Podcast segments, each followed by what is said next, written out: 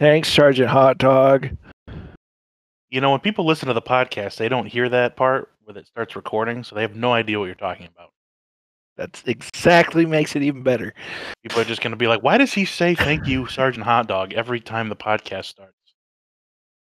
I love the mystery. Welcome to the Jamcast, everyone. Welcome. Episode four. War, numero quattro. Also, I'm moving to push to talk for this, so that way whatever issues I was having with the uh, system picking up my voice when I started talking quieter, hopefully will not happen. Hopefully everything comes through this time. There you go. So, uh, I'm just going to keep this tradition rolling. E D C check. What's in everybody's pockets as we sit here on a Saturday evening? Either in our pockets or in close proximity of grabbing. Yeah, or, or what's been with you this week or something as you've gone about your business? Uh, let's see. I'll start it off, I suppose.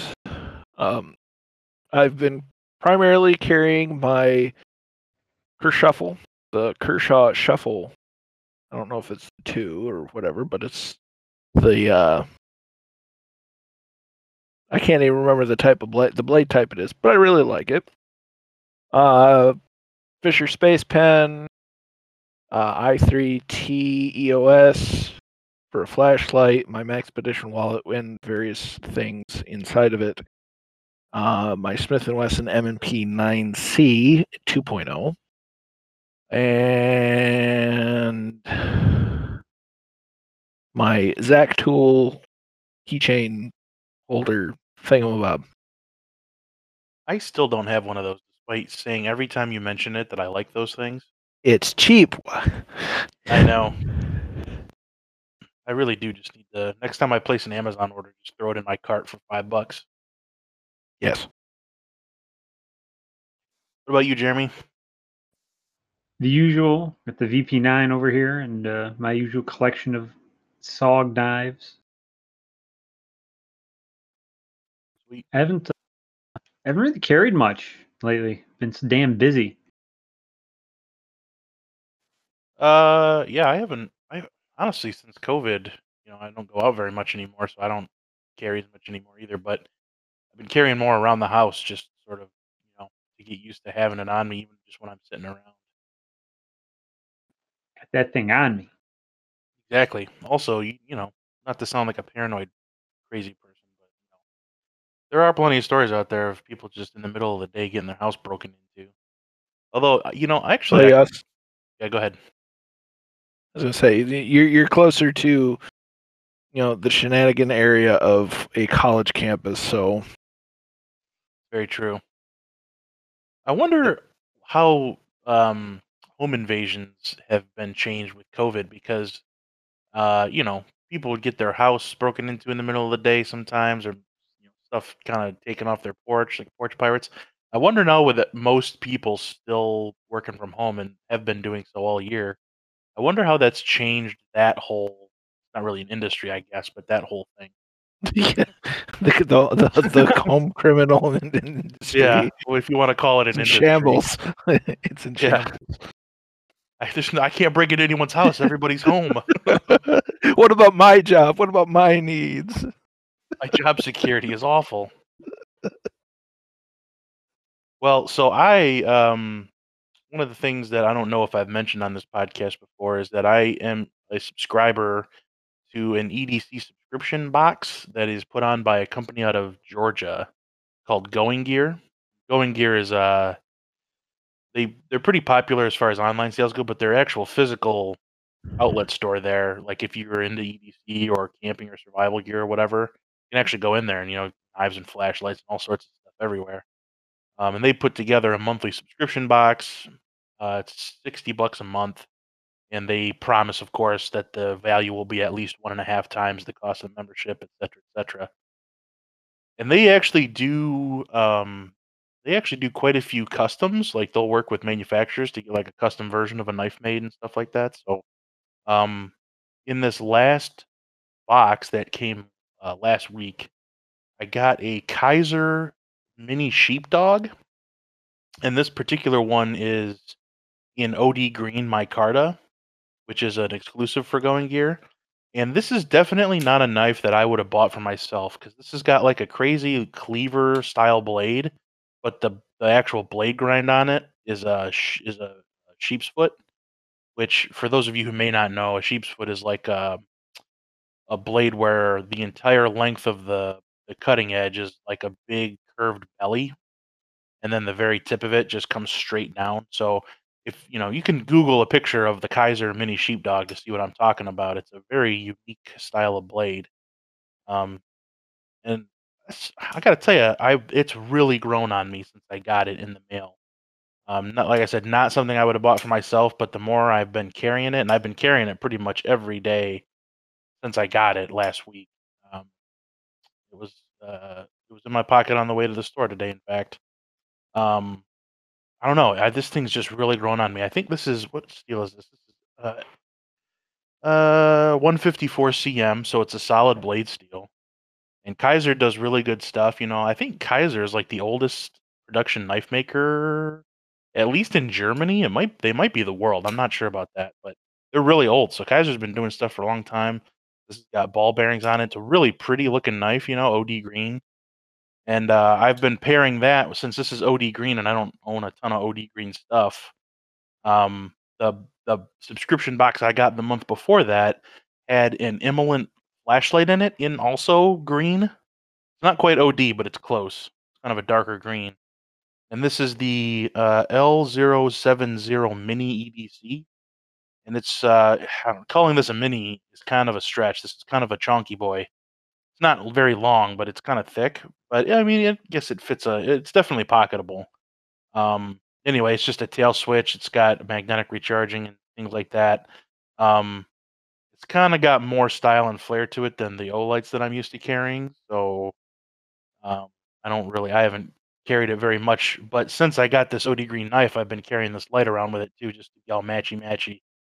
So I've been I've been enjoying those two things a lot. And then other than that, just standard.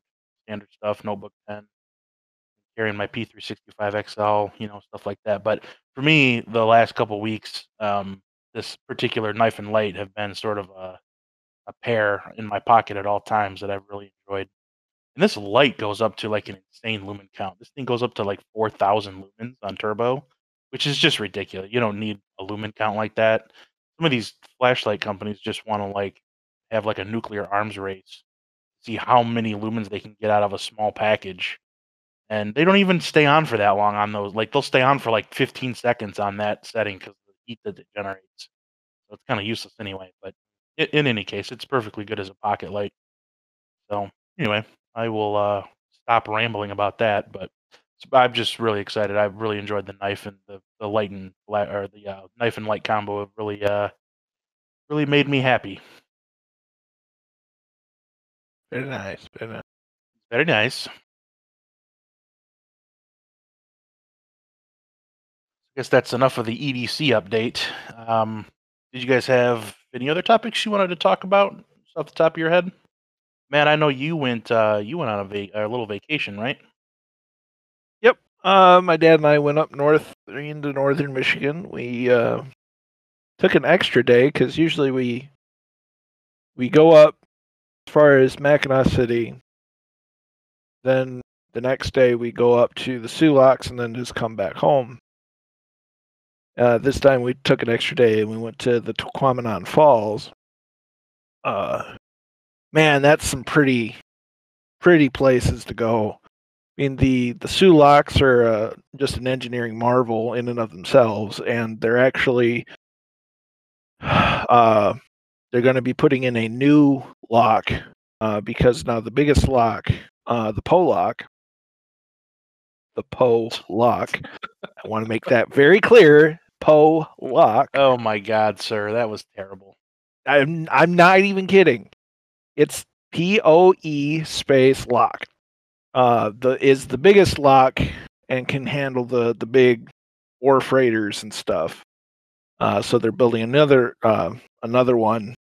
And I don't know if they're taking down the two oldest locks that are real, that are fairly small. One of them's not even used anymore.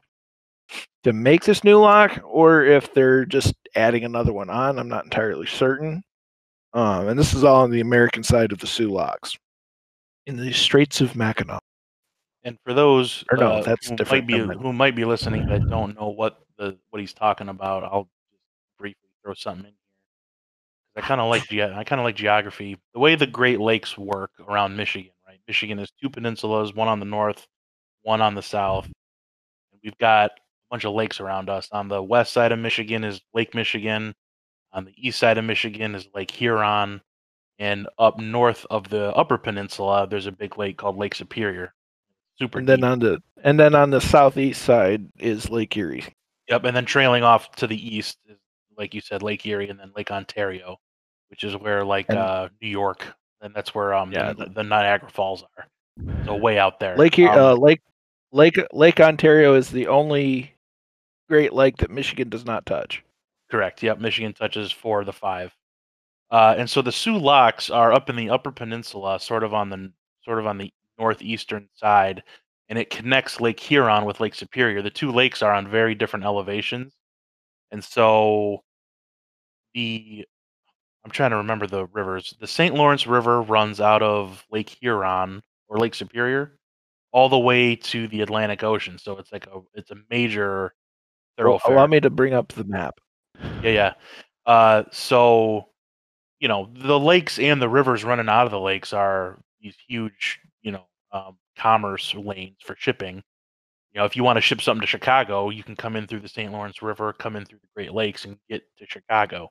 And of course, you know, way back in the day before planes, that was more important. But in any case, um, it's still so, really important for things like iron ore and yeah, that kind exactly. of thing. Yeah, and this the Midwest is still very much, you know, there's a lot of manufacturing.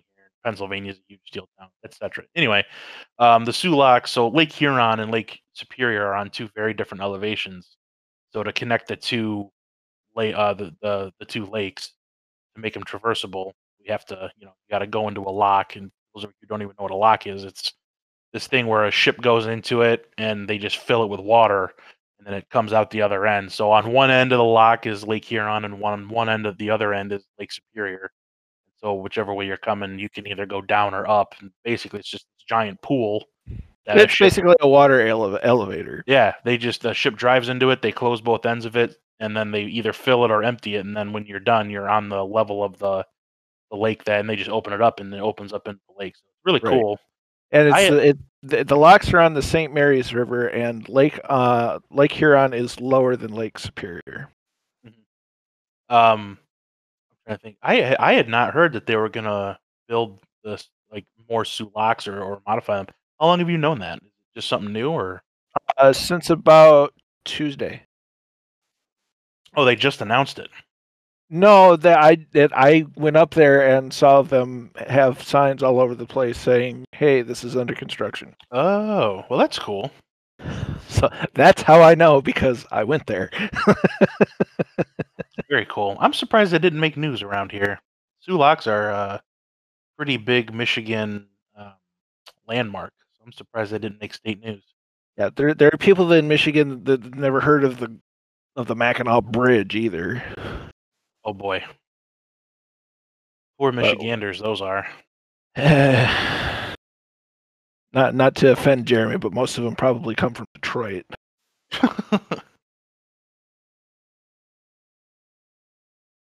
But anyway, so we went up there, saw the locks, which and are quite quite the engineering feat. Um, not to be confused with the two feet on the bottom of your legs. Um, there is. I gotta start the, keeping a tally of dad jokes. Well, you know, there there are four locks. There's the MacArthur lock that was uh, built in nineteen forty-three. The Poe lock is the oldest of them. Um, it was originally made in eighteen ninety-six, although it was redesigned in nineteen sixty-eight to make it bigger. That old. Yeah, well, and then the Davis lock and the Sabin lock. Well, the, the Davis lock was built in nineteen fourteen, and the Sabin lock was uh, made in nineteen nineteen, or finished in nineteen nineteen. and the Sabin lock is the unused lock. Um, the Poe lock and the MacArthur lock are the two nearest uh, the U S side of the Saint Mary's River. Uh, and funny enough, there's a when we got there, there was a boat. There's two boats. Well, actually, there's three. There were there was a boat carrying the large windmill things that you see out in flat areas to generate electricity, plus the little tour boat that they have that gives you the tour and actually goes through the locks and tells you how it works and blah blah blah. And then the Poe lock is the next one over, and that one had a big ore freighter in it, and it was sitting real low. Um, so it was probably f- full coming from Wisconsin or Minnesota. Uh, so that was really cool. It's nice to go there and actually see something go through. Um, ironically, the name of the vessel that had the windmill was the B B C Mississippi. Oh, no. And the whole operation's run by the U S Army Corps of Engineers. So given that it was federal property, I was not allowed to carry or have my pocket knife on me. So there's That's a bummer. that. Eh, it is what it is. I grumbled about it. And then we headed west to the Tequamanon, and good luck trying to spell that based off the pronunciation. Um, falls, which there are the lower falls and there are, there are the upper falls. And it's just, it, I don't know if I've shared too many photos with you guys, but it's it's absolutely beautiful, and photos don't even do it justice. I enjoyed all those photos. I That's one of the areas in Michigan I still have not been. Uh, touristy attraction, but those pictures you shared were were absolutely beautiful. Yeah, it's it's just stunning, um, and it was real peaceful. You know, being up there with just the sound of the river, the sound of the falls, and you know, I have to worry about interstate highway noise. And I can only imagine how beautiful it is at night without all that light pollution. But and, and Tequamanon is not one of those like heavily touristy sort of areas, like. No, kinda, it, you kind of have to be in the know to know that that is up there, you know. Yeah, you, you have to. You, Niagara, but yeah, you have to know Niagara Falls. You have to know about Michigan to, to really know about Tequamanon, and it helps that most people can't even spell it. I couldn't. I would have to look at it to spell it. It's spelled T A H Q A or Q U A M E N O N. It's one of those. It doesn't sound anything like. It's not spelled like it sounds. Or is Mackinac. There's a lot of well, stuff in yeah. in Michigan, Wisconsin, a, and Minnesota. There's a lot of things named after like. Native yeah. American well, I mean, Sault Ste. Marie is spelled Salt Saint Marie, and not even um, S A L T. It's S A U L T. Yes, and then there's like at least two main spellings of Mackinac, and then there's Fort Michelin Mackinac. My favorite is the fact that the Soo Locks are spelled S O O, and they are in Sault Ste. Marie. So you'd think that Soo Locks is short for like the Sault Ste. Marie locks, but they're not. The Soo Locks are their own like named entity, spelled S O O. Mi- Michigan is a very mysterious Saint Marie state. Is S A U L T. Makes absolutely zero sense, just off the get. And that's what makes Michigan wonderful, or one of many I, things. Um. But yeah, so we headed there, checked out the falls, uh, made our way back, and for the, the whole trip up, we took uh, what is called Old U S one thirty-one. It's basically it took it's not the interstate, it's not the, the freeway, it's literally just back roads. We went north, went through Grand Rapids, and, you know, Cedar Springs, Sand Lake. Uh, we stopped at Fife Lake, where I have some. Um, family history in um, my great great grandfather on my dad's side was a hunting and fishing guide on the Manistee River, and he was known as Rainbow Jim. And there is a uh, bridge named after him near Fife Lake, which my family used to have property up there and sold it. That's cool. So, so we went up there, and you know, it's just Yeah, it's just a nice area to be because you're you're out away from the city and all the crap that it has a tendency to come with, and it was just nice to disconnect. And although I say disconnect, I still had my phone.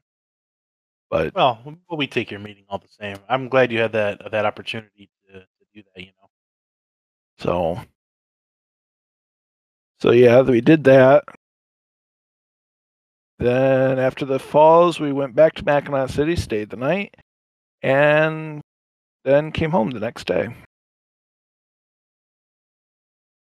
Very cool, man. I'm glad you had a good trip. I know you were um, you had texted me asking me about uh, some ham radio repeaters. Did you happen to hear any activity while you were up there, or was it all quiet? I it was quiet for the most part. Uh, other than the NOAA radio stations, and I got a couple of blips on MERS channels uh, when I was near the falls, uh, but I didn't get anything solid. But so it was gotcha. Pretty quiet up there. Okay. I know when I was going through the U P last month, September, um, I got a couple of blips on some of going down Highway two, which is you know, skims along the northern edge of uh, Lake Michigan. But uh, I made a couple of notes that next time I go up there, I need to try to hit those, some of those repeaters that I heard on the way. But I, I was kind of hoping that uh, you would hear something up there. It's more of the what I would call the more civilized part of the Upper Peninsula. You know, there's actual civilization up there. Populated. Yeah, populated. That's a better word. For it. For those who don't know, the Upper Peninsula of Michigan is fairly wild. It's got a lot of um, lot of national forest up there. You know, if you're not careful, you know, you could you know, make sure you gas up because like you can be going down a highway down like the middle of the Upper Peninsula, and you might not see a gas station for a hundred miles. You know. Yeah, I mean, best course of action you get lost is, is head either north or south because chances are you're either going to run into Lake Michigan. Or you're going to run into Lake Superior. Unless you're too far west, then you'll run into Wisconsin, and even then you'll still run into like Green Bay or Lake Michigan. Right.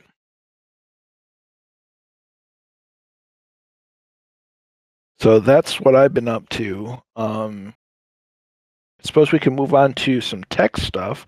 So, M S I did some interesting, or is allegedly... has allegedly done some interesting potential scalping in the European market. Yeah, I um when I heard about that, I went out and I looked up a couple of videos about that because I thought that was pretty crazy stuff.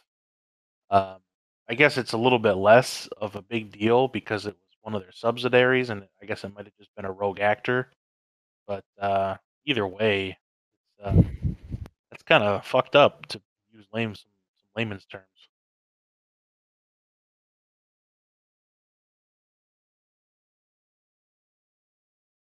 Yes, yes. The crazy thing about it is, uh, like, the fact that they got the cards in the first place, like, yeah, that, that, yeah, some, something was more than something went wrong or, like, yeah, th there was, there was some sort of, uh, some sort of activity there that shouldn't have occurred. And uh, I think if people are smart, they'll, uh, they'll avoid, uh, avoid the, uh, the subsidiary ever again. It sounds like they weren't very good to begin with, so maybe that'll maybe that'll happen. Yeah, it's it's all there's a lot of speculation as to why, and M S I really and uh, the parent M S I didn't really do themselves any favors because their their whole response was kind of iffy. Um, granted, I, the the main video that I've watched was done by Jay's Two Cents, who pretty well has a good bead on the industry. Uh, and he seemed kind of off-put by it, but it's it's all a lot of he said, she said, allegedly this and that for the most part. So we'll we'll have to see how keep an eye on it and see how it plays out. But it's definitely it's shady. One, you know, no matter no matter how you cut it, it there's a lot of shady stuff happening. It's just who's ultimately responsible for it. Yeah, I, it's I think it's pretty. I guess it's pretty clear that someone made a decision somewhere, but it sounds like it was sort of down the totem pole a little bit. And also, I feel like if M S I's corporate was sort of trying to tell people, hey, you should do this so we can make some more money, if they have a ton of subsidiaries. It would have been more than just this one subsidiary, wouldn't it? Right? Doesn't, wouldn't that make sense? Oh, absolutely. But it, it's still you, who it's it's hard to tell who, you know. It's it. That's why it's all a lot of allegedlys. So it's just it's at, at the the rock bottom, just something to keep an eye on, just because, you know, shady business is something to avoid. Yep. I think the average person probably wouldn't ever hear about this. It seems like it's the enthusiasts, you know, and that's that's what really weirded me out about their response that they that they put out, their statement. It's like, M S I, you're marketing products to a very enthusiast market, so you should probably address it with a little more oomph than they yeah. did. You know, and I and I think that's that's why M S I is kind of making themselves look bad, because they didn't come out with a strong enough statement against what happened. And it's just like, it kind of alluded to the fact that they knew what was going on and didn't do anything about it. And, you know, again, that's, that's all a lot of allegedly, you know, stuff, you know, because you have to throw allegedly in there or people will try to sue you for libel or something. Yep. Yeah. Well, and I, you know, I gotta say it's a, it was enough to put me off of M S I going forward. I I'm not a, a big P C brand loyalist yet, because I am not into the community as much. Um, I don't have any M S I products. That's not because I didn't want them. Just that's how it happened. But going forward, I'll definitely. Because here's the thing: you could buy a video card from any of these um, companies that do aftermarket parts for video cards or motherboards. I know I know M S I's Tomahawk is like one of the most popular motherboards. So good for them. But like, you've got all these other options and a ton of competition in that market. So, you know, well, if, if nothing a, else, it's planted the seed of doubt. Yeah. So if I have other options, you know, and I don't have to like hamstring myself in order to go with one of those other options, then yeah, every time I'm looking at parts, I'm going to have this in the back of my mind going, do I really want to go with M S I? You know, maybe not. Yeah. You know, and, and it could boil down to, and shake down to being a whole lot of nothing. It could, you know, it could turn out that it was just a subsidiary and they weren't, you know, they were acting on their own, and, you know, M S I at large wasn't, you know, involved in it. And then everything, you know, gets to be more hunk- hunky-dory, but still there's that seed of, you know, uh, is it, is it M S I M S I or is it a subsidiary, and, you know, what's their record?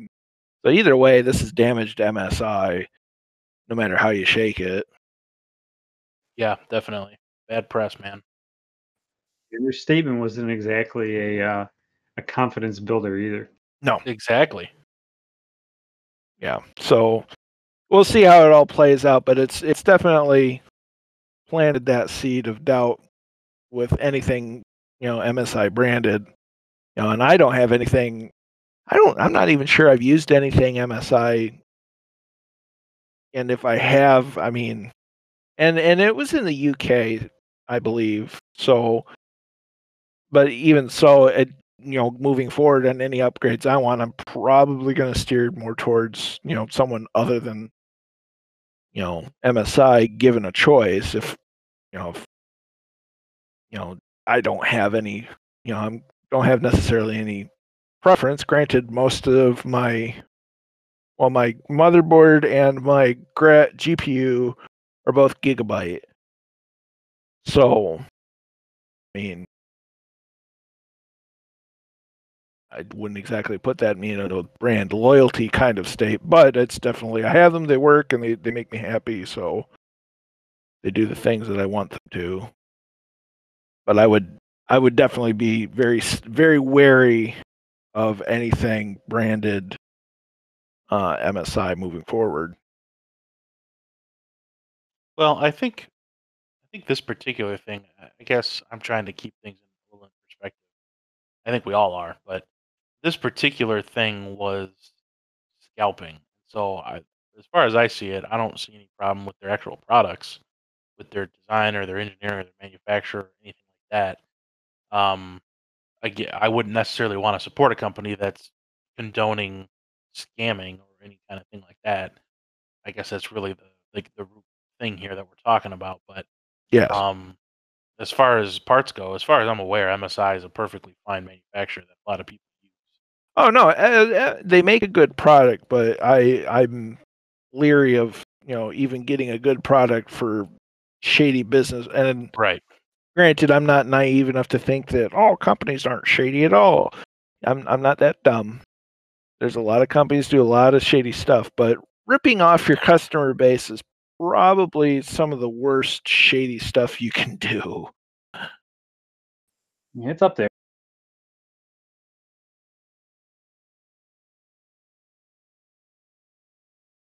So well, that was fun in the tech world. Also, in, the, in tech news, I believe since the last time we talked, um, A M D came out with their uh, five thousand series desktop processor announcements. At least the first couple S K Us. Is that right? Or did we talk about that last time? I don't remember. I don't think we did. No, I don't think we did. Okay. Yeah, I, I um I was pretty happy about uh, what they announced. They only announced sort of their more higher end S K Us, you know, that are meant to compete on sort of the mid and upper end. Um, but I was really surprised they're coming after Intel pretty bad because my understanding of things was, you know, Ryzen is a processor where you get a lot of bang for your buck. You typically get a lot more cores than an Intel processor for the money. But Intel still had the single core performance sort of locked down. Like if you wanted the the tippity top of the performance, you know, yeah, you still had to go with Intel. And especially a lot of games are designed more for single core performance, or some games other than others. So they had them beat out, you know, in, in some of those. But now it looks like Ryzen, they're making a push to not only have more cores and more bang for your buck, but they're trying to also have just as good, if not better, single core performance than Intel. So I don't they're, know. They're going for the jugular. They really are. And I, you know, the funny thing is, is even back in the day, like I was kind of a fan of A M D because they always gave you good value for your money. They were never the best, but they were always like, damn, I could save two hundred dollars and get a pretty decent processor. The now, best all-rounder. Yeah, now it's the same thing, but now their performance is like rivaling Intel's. I don't know. I think Intel got a little too comfortable for too long being on top of the mountain. Oh, for sure. Because A M D, the last ten or five to ten years, man, holy shit. Yeah. Well, and the the, the announcement for Big Navi comes out the twenty-eighth, so just in time for our next podcast, we'll be able to talk that up. Yeah, and uh, here's the thing: I don't think they're gonna. I, you know, I Intel is one thing. Nvidia has not shown any signs of being complacent. They've been That's the true. king. They've been the king of graphics cards forever, and they, unlike Intel, they apparently have not been complacent. Those this new three thousand series R T X cards, you know, that even though they had screwed up launches, like you can tell that they're like, all right, we got to keep pushing because A M D is going to keep nipping at our heels. Here, here's the thing, though, is, you know, even even if Big Navi is equal to the thirty series cards, as long as A M D doesn't botch the launch with low product supply, bots, uh, and all the other issues that has have surrounded the thirty series launch, that's a great marketing capital, a good, a good marketing capitalism, um, ability to capitalize mar- market, marketing wise, because, you know, you, you get a bad launch like Nvidia's had. That's just, you know, e- as long as Nat- Big Navi is equal to, or even slightly less than the, the thirty series cards, A M D's going to be a big win. 'Cause there's a lot of people burned and angry about thirty series launch and how it went. Right, and especially in these times where supply of things sucks, you know, if you if you can reliably place an order for a Big Navi card once it comes out, and you don't have to worry about, you know, am I going to have to pay? You know, there's no, let's face it, no one's going to pay an exorbitant amount of money for a and or for a uh, for an A M D Radeon card, you know, yeah, like, like they would an Nvidia new launch, but. Yeah, if, but, you, if you could if you could have a reliable supply of it, you know, available at launch, that you're right, that's a huge win. Yeah. Well, and in the flight sim community right now, there's um, well, one of the community, or the only community I'm really, corner of the community I'm involved with, there's been a guy that's been waiting and waiting and waiting and waiting and waiting and waiting for thirty series cards to come out so he could finish his computer build. And he finally got sick of waiting to where he bought a, an A M D uh, R X or R T, whatever, uh, the fifty-seven hundred, which is the model up from where I've got.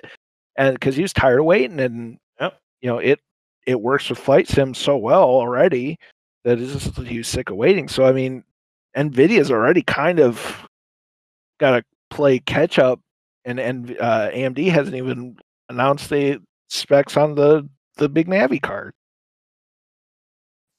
I'm the outlier here. I don't think Big Navi's going to come anywhere near close to the performance of the thirty series, and I think that they're gonna they're gonna give it an effort. But I think eventually, Nvidia is just going to reign supreme. A M D's always played catch up with graphics cards, and I don't think that's going to change anytime soon. Oh, I, I actually agree with that. Like I was saying before, like I just don't think I don't think Nvidia's gotten complacent like Intel did. Well, I've never I've never contended that A M D's ever going to, you know, catch Nvidia. But I'm saying even if there's a lot of ifs going around, so let's not get that confused. Nvidia's done a very nice job for as long as they've been around. The only reason why I have an A M D card, quite frankly, is because it was affordable and had the performance that I needed. Right, and that's always been the, the line on anything A M D is. You just get a lot of bang for your buck, even though it's not the best. So anyway, yeah. So, so it's an exciting time. I'm, I'm glad. Uh, I'm glad that I built the P C with the idea to upgrade, because this is all very exciting to sort of be anticipating in the next few months. Oh, absolutely. It's a case too of like if you're building your computer, like build it and then. Like me, I upgraded my case. I put a new S S D in it, but I didn't upgrade anything because I knew that there were new video cards coming and new processors. You know, is it necessarily the number one thing in my head for upgrade? No, but I know, hey, my computer's future ready now. I got rid of my old junky case, so I'm not not necessarily waiting on something, but uh, prepared, I guess. Yeah, I think. Well, that's it's pretty, it's pretty it. It's smart to, to future-proof yourself. Like, even with mine, I may upgrade the case at some point um, because it doesn't leave a lot of room for cable management, per se. Um, I mean, not that it does a bad job. It fit the aesthetic that I was looking for, black and red. Um, I'd like to get some better case fans, and I'd like to get a bigger power supply so that, you know, you know, and, and along with the cases... When, once I upgrade my C P U eventually down the road, I'm going to get an all-in-one water cooler, which means I'm going to have to have the space for that, and it's getting kind of tight in my case already. Um, I want to get a bigger power supply so that it can handle a better C P U and a better G P U at some point, but at the same time, it does everything I really want it to do right now, which for the last two months has been flight sim. There you go. I'm up anxiously awaiting the launch of uh, Outer Worlds at the end of next week. I think it's the twenty-third. And then uh, Cyberpunk after that. Cyberpunk looks interesting. I'm Outer, Outer Worlds looks fun because I've seen a lot of people, but you know, it, it seems like they're releasing, you know, content in bits, and like because the first initial bit that came out was like four hours long campaign-wise. Yeah, it, uh, it was on Epic Game Store to start, which that's another topic for another day, but I won't go anywhere near that. I won't give them a dime, so I waited for it on Steam, and uh, we'll see. I guess there's a D L C out. I was listening to the mighty Jingles, and he was talking about how there's some D L C uh, coming out or out for Outer Worlds, so we'll see what they got. And it and it does look uh, as a fun game because it's it's made by the people that made uh, uh, the... New Vegas. Fallout New Vegas. Bethesda? No, no, no, no. They were the, the Bethesda was the publisher. I, I don't know who that is. I thought I thought Bethesda did all the Fallout games. No. No. No. There are multiple publishers for the Fallout games. Oh, I didn't know that. Speaking of Bethesda, didn't yeah. Microsoft buy them? Microsoft just bought them, Lil, like last week. Yeah, what the hell? uh, I'll be, I'll be honest, though. Microsoft is for as much... That's a whole... Honestly, we should write this down as a topic. I could rant about how much shit Microsoft gets, how much people use them as a punching bag.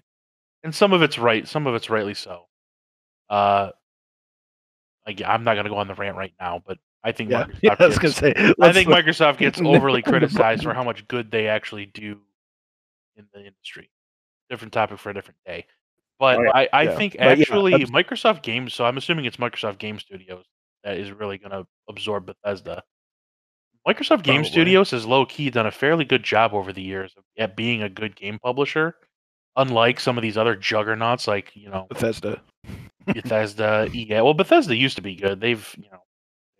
They're now sort of garbage, but you know, once, the, once they entered the online multiplayer kind yeah, of round, it's kind of the, like, uh, gosh, our our game engine's really old and has a lot of loopholes. Yeah. And it's not very good for multiplayer.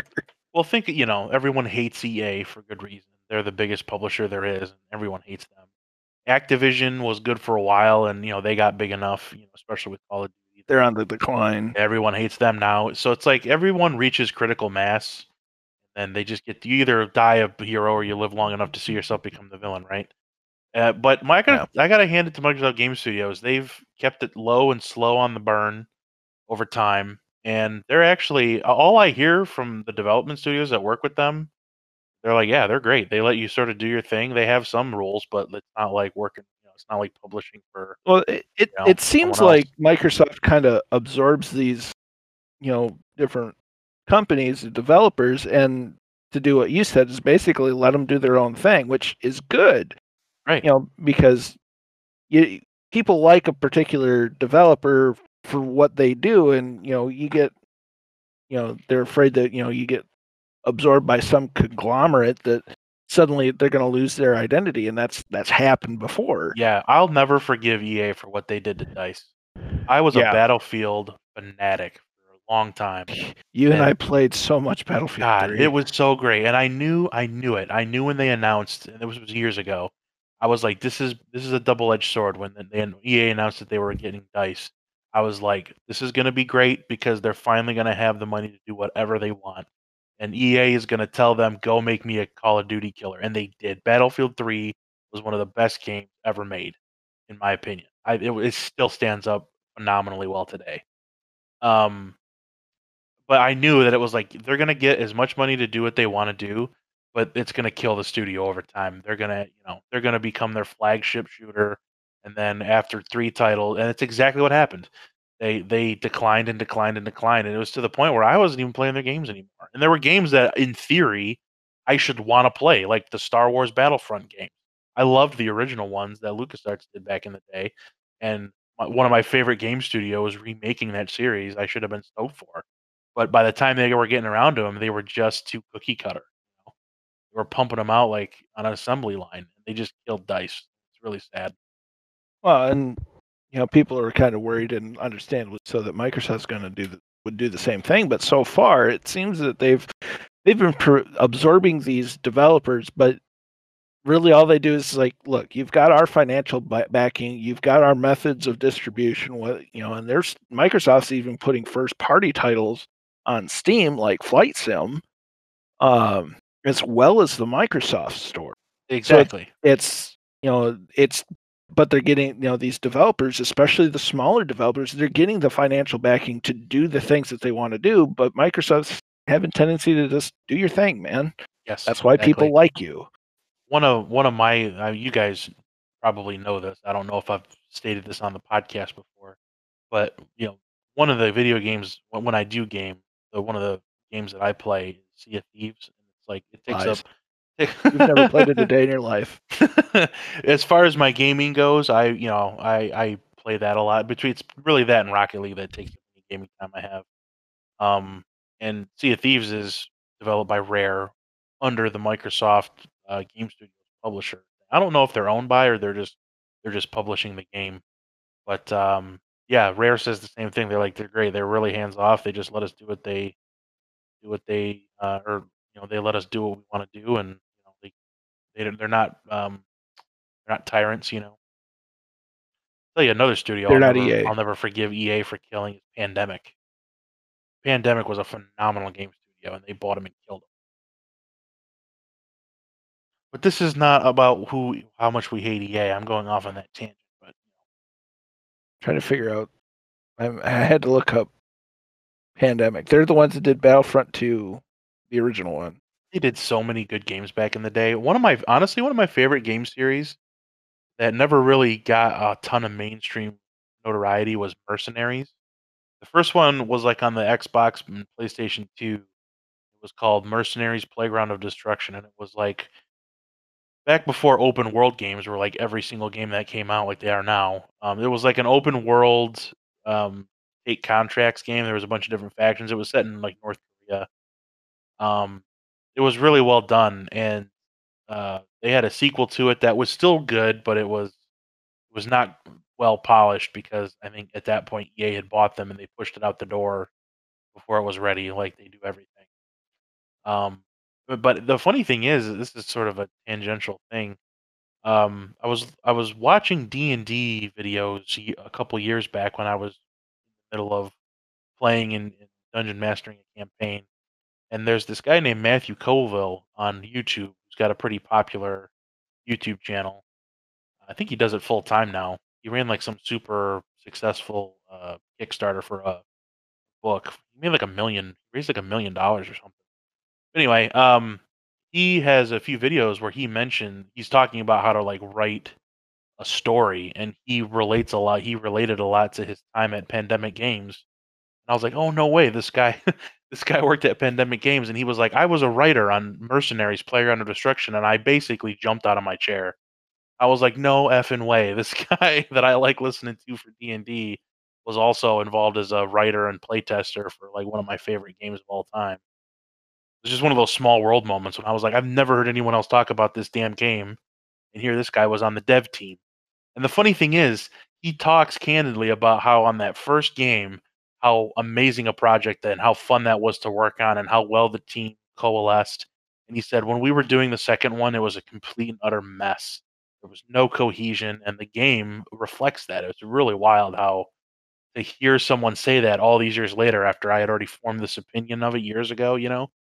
To have someone who was on the inside basically confirm the things that I was feeling about it, it was like this huge vindication moment.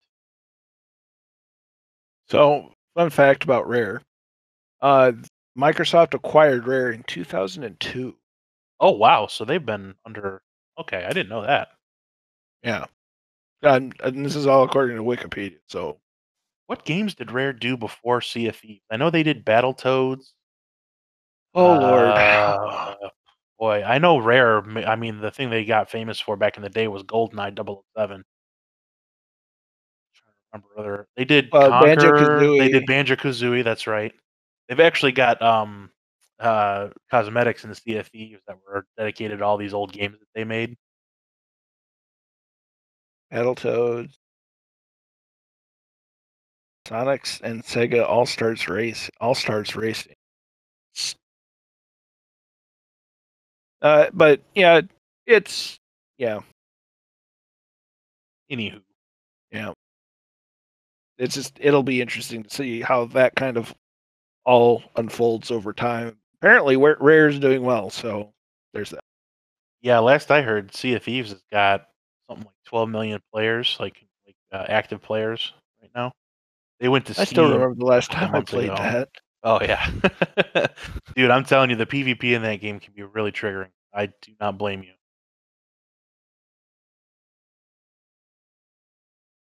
I, I will say, I will count, since we're on the subject, I'll just throw it out there. I think, you know, one of the trends in modern gaming, you know, especially with these new games as a service model where you have these persistent online worlds. I know, Matt, you and I played a lot of The Division, both one and two, um, things like that. A, a lot of these...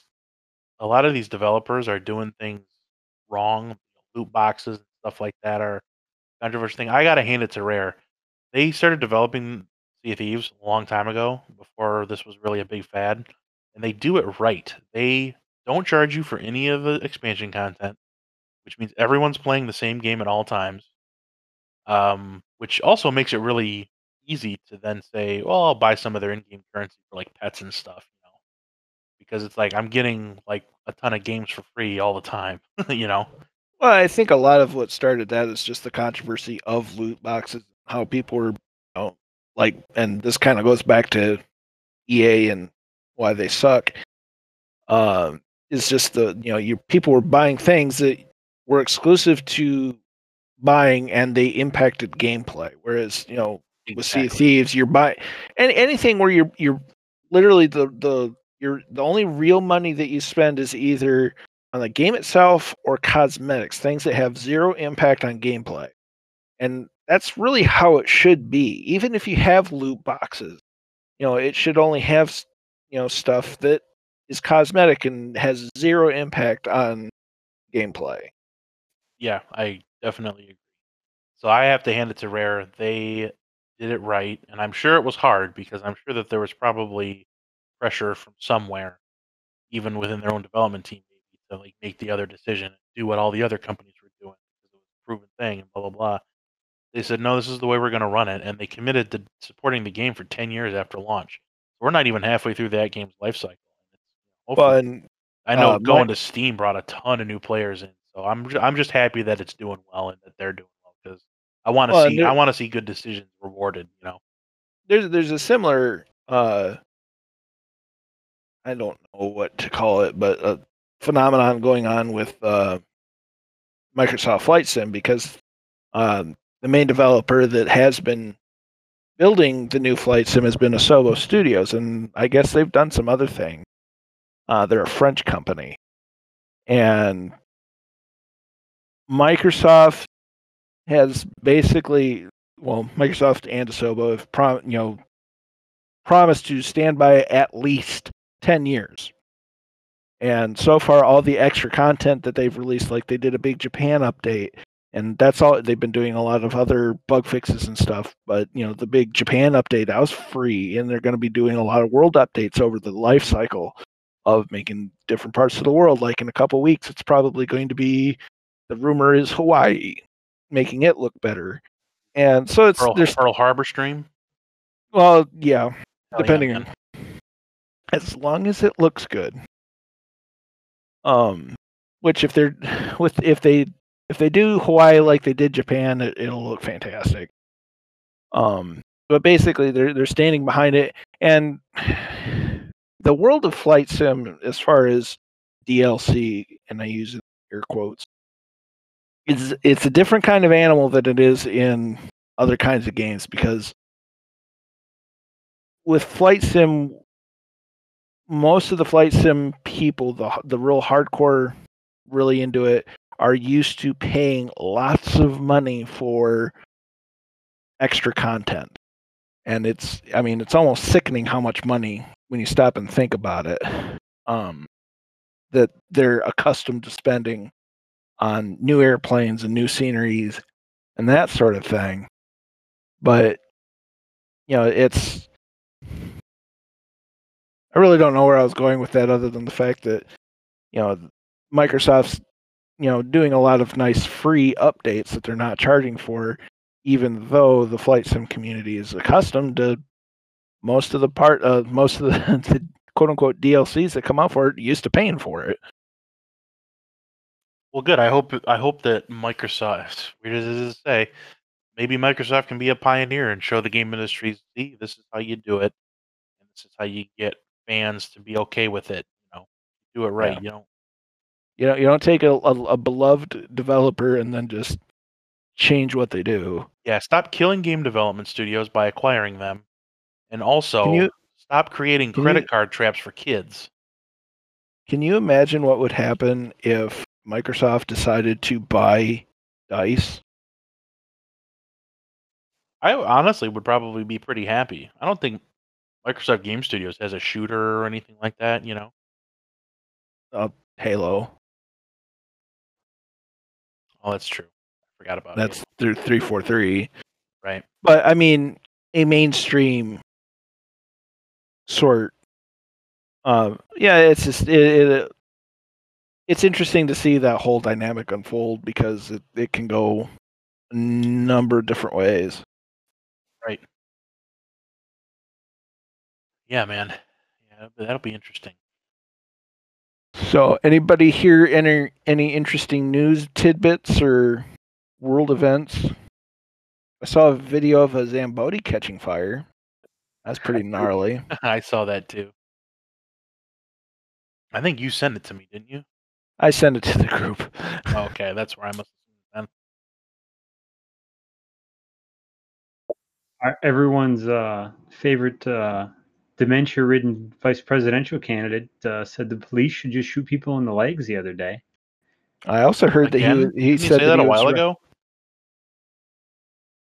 I, I also heard that he uh, was had mentioned at a campaign rally within the last couple of weeks that he was running for Senate. Yes, yes, he did. It's, uh, th- this is uh, this is quite possibly the uh, laughing stock of the the Western world in terms of elections at this point. Yeah. By the way, speaking of that, I just want to bring this up. No. Are any of you guys triggered as hell by the number of things trying to remind you to vote? Oh, God, yes. It, my credit karma the other day was like, hey, remember to vote. You know, if I may use some really frank language, hey, credit karma, why don't you shove it up your ass? It's like you don't get to remind me to vote. Man. It's honestly, I'll be honest, I'm not a conspiracy theorist kind of guy. But it's really making me fucking suspicious. Like, th- this hasn't happened in other election years, and it's not just people doing it out of the kindness of their heart to be good citizens. No. There's there, something, there's some, there's there's something the fuck going on, and it's really starting to skeeve me out. Well, but, and there's been so much going on as far as the election goes that especially, you know, with the whole early voting and then mail-in voting, yes. It's just like, it, there's... There's too many questions, and you know, and I get if people want to, you know, either mail in a vote or vote early, you know, due to, you know, the COVID stuff, and I get it, and that's fine. But that's I don't want to be beat over the head by social media to do it because that just makes me suspicious, especially uh, with recent uh, events of like American Contingency getting kicked off. Uh, Facebook and Instagram, how Twitter and Facebook are blocking a particular article, and suddenly everybody's, you know, uh, critical of, was it the New York Times or whatever, the New York Post, one of them. And, you know, they're suddenly, you know, critical. Oh, they're not really. It's like, just because they posted something that goes against someone that you want to win and you're blocking that, that that's a lot of red flags going on. Not only are the reminders to vote, have you guys been getting just an insane amount of cell phone, like text message spam? Not text message, but I've, I've been, been getting, getting a ton of it. I've been getting a lot of uh, random number calls from Benton Harbor, uh, Cadillac, Grand Rapids. Um, I think I've gotten a couple from Galesburg. Just they'll they. Well, I think my my voicemail message. Box is full anyway, but uh, just weird random numbers, and but I don't get text messages. I've been getting a lot of text spam, specifically political things. I've been getting it from both sides. It's generally like seventy-five twenty-five, you know, uh, Democrats, people trying to say vote for Biden. I just tell them, I'm like, if you don't take me off your list right now, I will vote for Trump out of spite. And they're like, no, please don't. Like, we'll we'll leave you alone. But it's like it's endless. I get like a couple a day. It's ridiculous. I, I would I'm just I'm just wildly suspicious that something fucky's. I I would I would I the next time you get that, I put in there something about if this number doesn't get off of any registry based uh, from your party, you're getting a lawsuit for harassment because that's what it is. It's soliciting and it's harassment when they don't leave you alone. Right. And I don't care what political party you are, you're G O P right. It or applies otherwise. To everybody equally. Yeah, but still, either way, I just equally I can't stand the amount of the amount of noise going on. And I get it. Excuse me, sorry. Um, I know it's been a crazy year, and especially that with this really vital election and everything. But it's like I don't know. It just feels like the world is changing for the for like permanently, you know? Like I remember, even though I was young and you guys were a little older than me, um I remember what it was like, you know, sort of before nine eleven and after nine eleven, the world was just different. Like everything just changed. It was like things have really changed drastically just in the last four years. Yeah, but and I think I feel like twenty twenty, and I think everyone feels this way. Like I feel like this is an inflection point. Our lifestyles really changed, and people have just sort of grown used to living in a certain way, and with things changing, and um, you know, I, I got a buddy that works for a fairly big company. I'm not gonna name names or anything like that, but they sent out a big company-wide memo saying, "Hey, everybody, like you should prepare for." Um, the fact that we will be continuing to work remotely until mid next year. Like they're already calling it eight months out, like at, at the earliest. Yeah. My brother got, uh, from the company he works for, got something similar, you know, and, you know, there's, it talks about schools going back to normal in November, uh, just with the recent events that we talked about at the last one, uh, with the judge's ruling. And, but, you know, companies are, I think a lot of that, see, and there's some good and bad to this.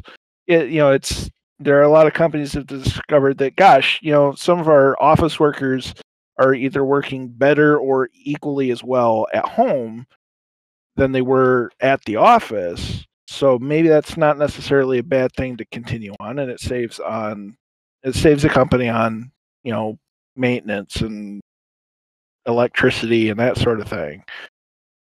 So I think, you know, and I think to some degree, some of the benefits of the lockdowns have been that it's kind of taught the world to slow down a little bit and appreciate things a little bit better. Um, but I, granted, in large part, I think it's just been more of an inconvenience and frustration, especially given the fact that most of it's been unconstitutionally done anyway. Um, and I can say that because a court ruled that. So I'll be honest. I really think, I guess I'll get a little uh, existential here. I, I really no. think, I really think driving everyone indoors and away from each other is a bad thing. I really think like, the three of us certainly are no stranger to interacting online. It's becoming the norm nowadays. People interact on the internet all the time. We chat. You know, we spend time on in internet culture and things like that, and that's all well and good. But you know, everyone knows that there's a difference between interacting in person with a group of people, going out and having a drink, just actual human interaction. Well, and, and, and that's and that, that hanging kind out of, on Twitch or whatever. You know, yeah. It's just different. And I well, think and, driving a whole population online more and more and more is just not healthy for the society. I really think. Well, I never got to finish my thought. I just wanted to throw that point out there. I think it's just unhealthy. I was kind to have of a whole society getting to online. That. Well, then that's to continue. My thought is, I think there are a lot of good things that have come to this. Not, but you know, there are a lot of bad things too. that is, human beings are social creatures. You know, no no matter how introverted we are, you know, once I get to know some people, I'm okay with socializing. You know, going out and doing things. And you know, case in point, there's a lot of a lot of the elderly are are dying off a lot quicker, to put it bluntly. Not from COVID, but from despair, because they can't see their loved ones, and it's even worse for dementia patients. Uh, obviously I had I hadn't heard that. Is that yeah. that's, that's, that's, a statistic? That's, a study, that's been a study that I've seen that, you know, floating around. It's just a lot of elderly folks are dying just because despair. They can't see their loved ones. Wow. You know, and you know, that's coming out of people that worked in nursing homes, you know, and then it's it gets worse when it comes to people with, you know, folks with dementia, because they don't know what's going on and they have to be reminded daily. You know, that what's going on and why they can't see their loved ones and this and that and the other thing.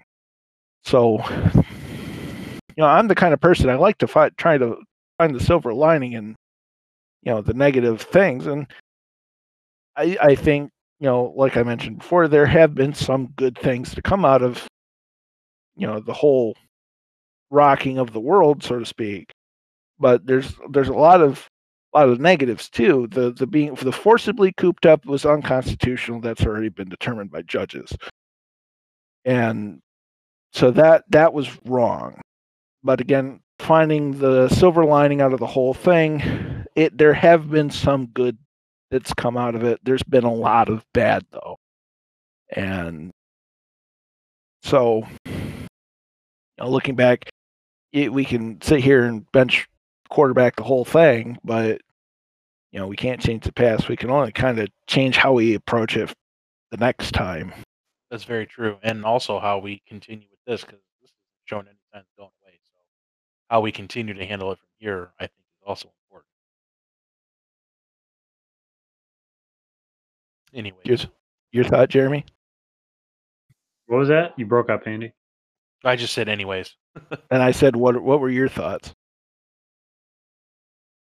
No, I, I think the uh, the forcing everyone online and, you know, the stay-at-home stuff, I mean, I think we all agree that it was totally unconstitutional. I don't think anybody's ever in the history of this world quarantined the healthy people. They quarantined the sick. But uh, this just played into big tech's hand, and you see the brazenness of the, uh, the Twitter and Facebook companies now to... Uh, to go out there and flat out ban truthful articles claiming that it's hacked materials. It's disgusting. The the veil has been pulled, uh, pulled, a, I wouldn't even say pulled, the veil has been torn asunder, and it's like the partisanship that these platforms en- engage in. I mean, look at the Joe Rogan thing with Spotify. Yeah. And it's like right now, it's disgusting. You know, these, these companies need to be, you know, as much as I hate government regulation, Facebook, Instagram, Twitter, they all need to be heavily federally regulated to ensure that there's no bias in the platforms. Because, you know, I, I, the whole thing between are they a private or public, my eyes are public utility because of what they've become, and they need to be federally regulated. If they want to engage in partisan behavior, then they should be held uh, held as such. They shouldn't have any Section two thirty protections. That's the way I view it. I want to bring up an interesting point that my dad shared with me real quick, but I need to look it up so that I don't botch it. Let's see. I don't I don't know what his source is for this. I'm going to have to do some research for this, but he brought up an interesting point to me about fourth generation warfare. Have you guys ever looked at that before? No. No. I can't say that I have. Okay, I'm just going to read verbatim here. This is a formal description of it. Okay, fourth generation warfare is conflict characterized by the blurring of the lines between war and politics, combatants and civilians. The term was first used in nineteen eighty by a team of United States analysts, including paleoconservative William S. Lind, to describe warfare's return to a decentralized form. In terms of generational modern warfare, the fourth generation signifies the nation-state's loss of their near monopoly on combat forces, returning modes of conflict to pre I'm sorry, returning to modes of conflict common in pre-modern times. The simplest definition includes any war in which one of the major participants is not a state, but rather a violent non-state actor. Classical examples of this type of conflict, such as the slave uprising under Spartacus, predate the modern concept of warfare. The idea that fourth generation warfare is characterized by a blurring of the lines between war and politics. God damn if that doesn't sound relevant. Oh, yeah. You know what I mean? I mean, it's like a battlefield on those platforms, you know?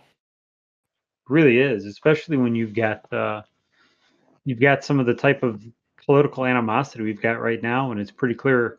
All the, I mean, I don't think that there's any platform other than Parler, which I love, that doesn't lean to the left and actively ban, censor, whatever you want to call it, you know, content. They, I'm not even say conservative content, because it's more than that. It's just content they don't agree with. Yeah. Have you seen? There was a Joe Rogan podcast, I think this was last year or a couple years ago, where he had Tim Pool on and then a couple of executives from Twitter. And Tim Pool kind of went after him a little bit. You know, Tim Pool's a fairly balanced, reasonable guy, and especially back then, he was still a little bit young and naive. But he was trying to tell Twitter, like, I think the Twitter C E O, Jack Dorsey or whatever his name was, was there. He was like, Jack, Twitter has a left-leaning bias. And he was like, well, no, it doesn't. And Tim was like, yeah, it does. Like, he's like, I'm on the left. He's like, I'm not trying to, like, argue with you. He's like, it's just a fact. And, like, they don't even realize it, I think, some of the time. Like, it, it, so, like, if you go back and watch that V O D of, of Tim Pool trying to tell Jack Dorsey and whatever that other lady that was there about it, and they're trying to sort of defend it, and he's like, you just admitted you have the bias, you just think the bias is right. You know, they're trying to defend what they were doing and everything, and it was like the the look of, like, surprise on Jack Dorsey's face is actually kind of strange. It's like you were telling a kid something that, like, was obvious to everybody else, and he was, like, blown away by it, you know? Well, that's what it is, right? It's that you don't know you're doing something illicit, wrong, or otherwise until someone brings it to you a lot of the time. It's like, you know, some of the people that in, engage in criminal activity, if that's all that they've grown up with, they don't know that anything's wrong until someone outside right. of it says yeah, something. It's just normalized. Exactly. And that's what it is with them. They're so blinded by their own platform and beliefs or whatever you want to call it that they think it's all, oh, yeah, it's fine. You know, no, this this story's true. Oh, we don't agree with it. Just ban it. But they don't see until someone brings it to them, like, there was someone that did that. His name was Adolf Hitler. He did some pretty bad things. Once you start down that path, you don't come back from it. It's a yeah. very, very dark path. Yeah, people make fun of the slippery slope thing, but, I mean, it. You know, the reason it's old wisdom is because it's very real. It is, uh, it is. It's been slipped down many times. Yeah, it's, uh, yeah, you know, I also find it funny that the same people that, a lot of the same people that engage in that type of content and censorship and all that are the ones who want to delete some of the stuff from the history books. It's like, huh, I wonder why. Right. And in their own mind, they're the, you know, they're doing the right thing for any number of. That's always how that's always how evil works. Evil never works by just being a mustache twirling evil person. It twists good to its own devices, you know what I'm saying? It uses people's own desire to do good against itself by confusing people into thinking that they're doing good, you know? The road to hell is paved with good intentions. Exactly, man. All those all these old wisdom things, they're all real for a reason. We ain't the first people to wander down these paths. And no, we won't, and, we won't be the last. No, it's it's like that um, that self-realization, like the uh, Jordan Peterson was on uh, Jocko. He, I think it was a year or two ago, but he was talking about archipelago, Gulag archipelago. I had to had to switch that around, but it's that like that systemization where the norm gets totally switched, but the norm is wrong, but you don't realize the norm is wrong until you experience the proper, not even proper norm, but a different norm. And then you see it and it's like, wait a minute. I called the the Stasi or the N K V D or the, the Gestapo on my neighbor because they didn't believe in their political view. What was I doing, you know? Yeah, exactly. It sounds foreign to us, but you know, things keep moving in that direction. It's going to sound normal to us. Well, and it, it, you saw a lot of it with the lockdown stuff. You know, exactly. people, people wanted to call conservatives and libertarians alarmists about stuff, but it's like the fact that, like, and I'm glad it went the way it did, but in New York, I think it was New York City, they had the call on your neighbor if they're not wearing a mask or having a gathering line. That line got shut down the same day because they inundated inundated it with junk. It's like, good. That's what we need. Like, no one should ever be compelled to snitch on their neighbor for stupid things that are unconstitutional. No, that shit is straight out of communist Russia. I mean, come on. Exactly. Snitching on your neighbor is right out of that playbook. K G B did it, you know. Whether it's socialism in and of itself has been the cancer that uses that that kind of tactic of neighbor turning on neighbor for the good of the whole, because, you know, somehow some delusionist named Karl Marx thought that, you know, had an idea that because he was a do nothing and he was owed things and he wrote a book, and then suddenly middle middle class white liberal kids suddenly think it's somehow a great idea. It goes back to that same mindset, though. I mean, I'm not trying to disparage anybody, but if you look at a lot of those, that group there, you do, you know, people call them Bernie Bros or whatever, but the ones who want active communism and socialism, if you look at them, a lot of them, they're very poor, they're not been given a lot, or they've got a lot of student debt, and they feel something that's owed to them. But that's not the way society works in a functioning society. But that's just, I mean, it, it all, it's, it all lines up with history, and, you know, people got to wake up. Not only does it line up with history, it lines up with the microcosm of human behavior. I mean, it doesn't take very much to understand that if you give a child candy all the time, whenever they ask for it, they turn out to be a spoiled brat, right? That's a microcosm of a greater problem. The same thing applies to groups of people or to nation states, societies. People who are very privileged end up becoming entitled. I think I think that's a lot of it. I, I think a lot of this issue is that people actually know how well they have it, and they feel guilty. They feel guilty that they have all this stuff and they didn't do anything to work for it. You know what I'm saying? I think that's why a lot of these movements are characterized by that demographic of people that you just described a minute ago, the sort of middle-class, suburban white person, you know, the young, the, you know, the young middle-class suburban white kid, you know. I think they feel, I think inside, I think psychologically they feel guilty for all the privilege that they have, and that's why they're trying to fight the system and all this shit.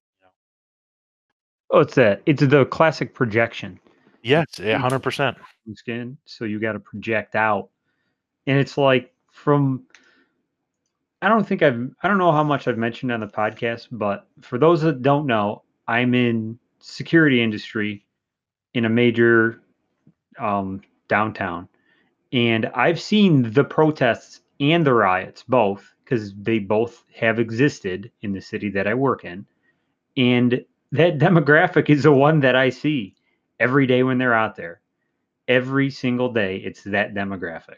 You know, it's like, it's almost like clockwork. You can just tell, you know?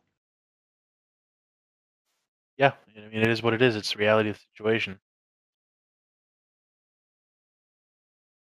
I'm glad we got into that topic, though, at the very end. It's good to talk about. I, you know, the funny thing is, when we start out, I always think, like, well, we probably won't fill a whole hour. Here we are, almost two hours in, I think. Get us usually talking. Full hour thirty. We can gibber jabber about anything, I guess. It's true. We we could do we could just do so many like single topic pods, because we just we just we have such a wide thought base on it.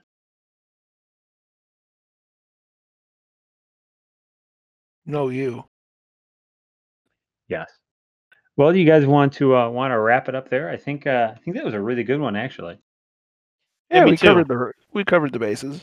Yeah, I feel really good about that.